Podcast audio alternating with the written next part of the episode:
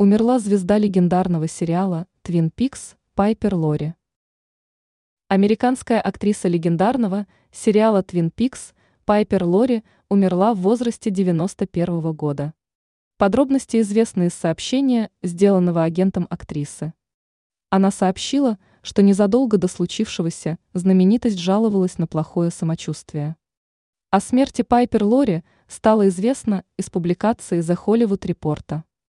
Из интервью Марион Розенберг агентству Associated Press стало известно, что знаменитость умерла от старости. СМИ пишут о превосходном таланте актрисы и вообще как о замечательном человеке. Пайпер Лори родилась 22 января 1932 года. Актриса была трижды номинирована на премию «Оскар».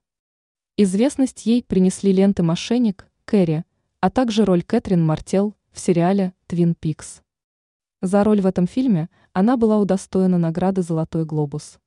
Драматический сериал «Твин Пигс» был снят режиссером Дэвидом Линчем и сценаристом Марком Фростом и впервые вышел на экраны 8 апреля 1990 года в США.